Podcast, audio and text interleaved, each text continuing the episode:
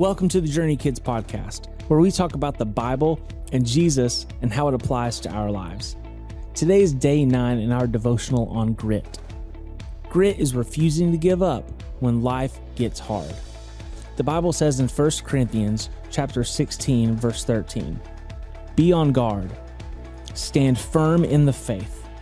Be courageous. Be strong." When Pharaoh made a terrible rule, Moses' mother had to do some quick and creative thinking to save him. Just imagine how much faith it took for her to set that basket into the river. Thankfully, God protected Moses. This week, you might need some creative thinking on your own to solve a problem. Trust God to give you the grit you need even when you don't know what to do.